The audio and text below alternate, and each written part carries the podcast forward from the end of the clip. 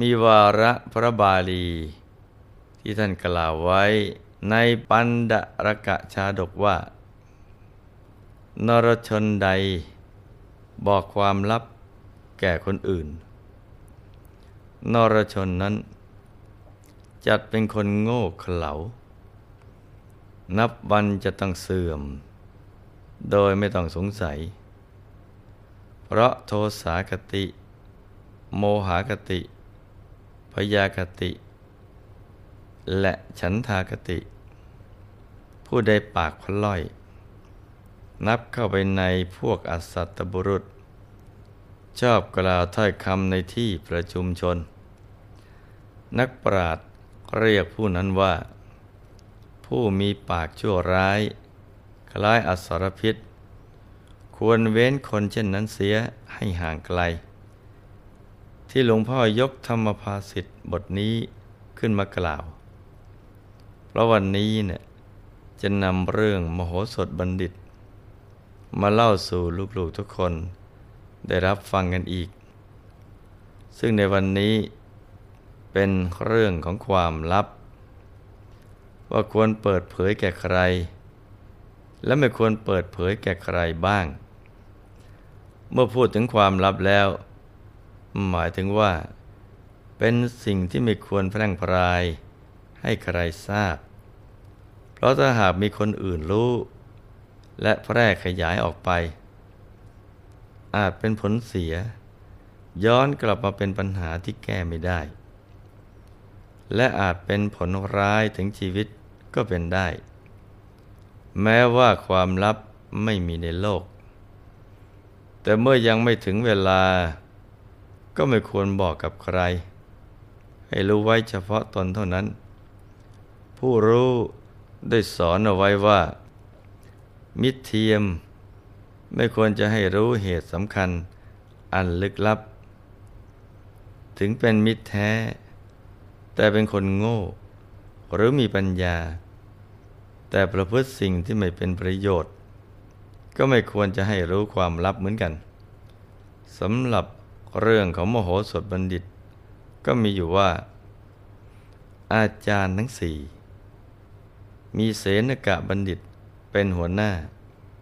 แม้จะถือตัวเองว่าเป็นบัณฑิต แต่จิตใจนั้นนะเป็นยิ่งกว่าคนพาลเสียอีก เพราะคอยแต่จะหาประโยชน์ใส่ตน และหาโทษให้คนอื่น ซึ่งที่ผ่านมานะอาจารย์ทั้งสี่ ต่างก็หาทางกำจัดมโหสถอยู่ตลอดเวลา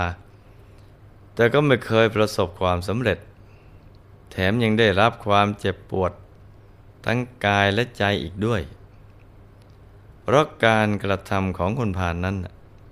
เปรียบเสมือนการถมน้ำลาย รถฟ้าปาทุลีทวนลม สิ่งนั้นก็จะกลับมาตกต้องบุคคลนั่นเอง อยู่มาวันหนึ่ง อาจารย์ทั้งสี่ท่าน ปรึกษากันว่า จะหาทางกำจัดมโหสถ ด้วยการลวงถามว่า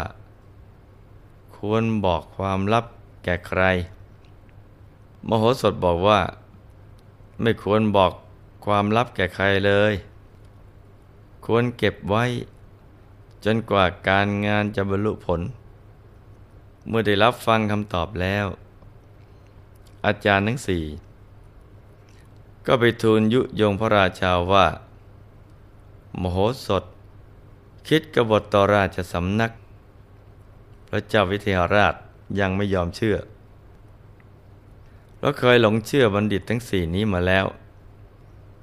ทำให้เกือบจะต้องประหารมโหสถ โดยรู้เท่าไม่ถึงการ เสนกะเห็นว่าพระราชาไม่ทรงเชื่อ ก็เท็จทูล ให้ลองตรัสถามมโหสถดูว่า มโหสถกล้าที่จะบอกความลับของตัวเอง แก่ใครบ้าง ครั้นในวันรุ่งขึ้น เมื่อบัณฑิตทั้งห้ามาประชุมพร้อมกัน จึงตรัสถามว่า ควรเปิดเผยข้อความ ที่ควรติดเตียนหรือควรสรรเสริญ อันเป็นความลับแก่ใครบ้าง เสนกะ ซึ่งคิดแผนเอาไว้แล้ว จึงกราบทูลว่า สหายใด เป็นที่พึ่งของเพื่อนพูดถึงความทุกข์ยาก บุคคล ควรเปิดเผยข้อความที่ควรติเตียนหรือควรสรรเสริญ อันเป็นความลับแก่สหายนั้น ปุกุสะทูลว่า ควรเปิดเผยแก่น้องชาย กามินทะทูลว่า ควรเปิดเผยแก่ลูกชาย เทวินทะทูลว่า ควรเปิดเผยความลับ แก่มารดา พระราชาครั้นทราบคำตอบจากบัณฑิตทั้งสี่แล้ว ก็ทรงหันมารับฟังคำตอบจากโมโหสถบ้าน เนื่องจากโมโหสถ ยังไม่ทราบแผนการมาก่อน จึงกราบทูลไปตามตรงว่า การซ่อนความลับไว้น่ะเป็นการดี การเปิดเผยความลับนั้นไม่ดีเลย บุคคล ผู้มีปรีชา เมื่อความปรารถนายังไม่สำเร็จก็พึงอดกลั้นไว้ ครั้นความปรารถนาสำเร็จแล้ว พึงกล่าว ตามสบาย พระราชาทรงสดับเช่นนั้น ก็ทรงขัดเคืองพระไทย เพราะคำตอบเช่นนั้น ได้สะกิดพระทัยของพระองค์ว่า โมโหสด คิดก่อการกรบฏอย่างแน่นอน ฝ่ายโมโหสดบัณฑิต สังเกตเห็นกิริยาของเสนกะ และพระราชา ก็รู้ว่าอาจารย์ทั้งสี่นี้เนี่ย ได้ยุยงให้พระราชากำจัดตัวเอง เมื่อเสร็จงานในราชสำนัก จึงทูลลาออกไปก่อน เพื่อจะจับพิรุษของอาจารย์ทั้งสี่ให้ได้ โดยเข้าไปหลบซ่อนอยู่ใต้ถังข้าวสาร ซึ่งปกติของทุกวัน หลังจากเข้าเฝ้า อาจารย์ทั้งสี่จะเป็นนั่งปรึกษาหารือกัน ถึงกรณียกิจ บนถังข้าวสาร ใกล้ประตูพระราชนิเวศนั้นก่อน แล้วจึงจะแยกย้ายกลับบ้าน ฝ่ายอาจารย์เสนกะ ดิดทูลยุยง พระเจ้าวิเทหราชให้ตายใจ เพิ่มขึ้นว่า โมโหสดจะก่อกระบฏแน่นอนทำให้พระราชา ทั้งทรงหวาดกลัว และทรงกริ้วโมโหสดหนักยิ่งขึ้น ถึงกับมอบพระขันให้อาจารย์เสนกะ ไปฆ่าโมโหสดทิ้งเสีย เมื่อได้พระขันแล้ว อาจารย์เสนกะก็ตั้งใจว่า รุ่งเช้า พอโมโหสดเดินเข้ามาในราชสำนัก ก็จะเอาประขัน ตัดคอมโหสถทันที แล้วแห่ประจานไปทั่วเมือง น้ำทิ่มแทงใจของตนก็จะได้หมดไปเสียที เมื่ออาจารย์ทั้งสี่เดินออกจากราชสำนักด้วยความสบายอกสบายใจ ก็มานั่งสนทนากันบนถังข้าวสารใบนั้น ตามปกติ เสนากะก็ได้บอกความลับของตนเอง แก่อาจารย์ทั้งสามว่า ตัวเองเนะ่ย ได้หลับนอนกับหญิงแพทย์สยาคนหนึ่ง แล้วฆ่านางทิ้งเพื่อแย่งชิงเอาเครื่องประดับจากนาง เราไม่เคยบอกเรื่องนี้แก่ใครเลย ยกเว้นสหายคนหนึ่งเท่านั้น ฉะนั้นเราจึงกล่าวว่า ควรบอกความลับแก่สหาย ฝ่ายปุกุสะบอกความลับของตนว่าข้าพเจ้า เป็นโรคเรื้อนที่ขา ข้าพเจ้าได้เอาผ้า พันแผลพันเอาไว้ พระราชาก็มักจะบรรทมบนขาของข้าพเจ้าเป็นประจำ หากพระราชาทราบเรื่องนี้ ก็คงประหารชีวิตข้าพเจ้าอย่างแน่นอน ยกเว้นน้องชายของข้าพเจ้า คนอื่นนั้นไม่รู้เลย ฉะนั้นข้าพเจ้าจึงบอกว่า ควรบอกความลับแก่น้องชาย ฝ่ายกามินทะมีความลับที่ไม่น้อยหน้าคนอื่นเหมือนกัน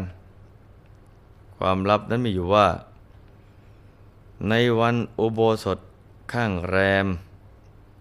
ยักษ์ชื่นนรเทพ จะมาเข้าสิงกามินทะทำให้ร้องเหมือนหมาบ้า ควบคุมสติสัมปชัญญะไม่ได้ ลูกชายรู้ว่าถึงเวลาที่ยักษ์จะเข้ามาสิงพ่อ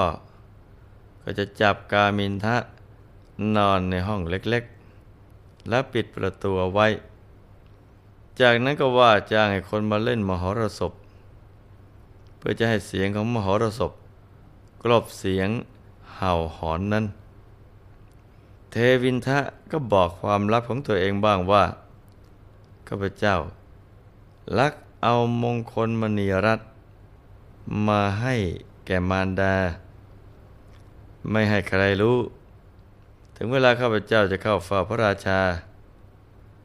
นางก็ให้มงคลมณีรัตแก่ข้าพเจ้า ด้วยอำนาจของมงคลมณีรัตนั้น เมื่อเข้าไปในราชสำนัก พระราชาจึงมักจะตรัสกับข้าพเจ้าก่อนกว่าใครๆ และพระราชทานกาหาปณะมากมายแก่ข้าพเจ้า แต่พระราชาทรงทราบอานุภาพมณีรัตนั้น และรู้ว่าข้าพเจ้าขโมยไปใช้ ศีรษะของข้าพเจ้าคงหลุดจากบ่าเป็นแน่ เพราะฉะนั้นข้าพเจ้าจึงบอกว่าควรบอกความลับแก่มารดา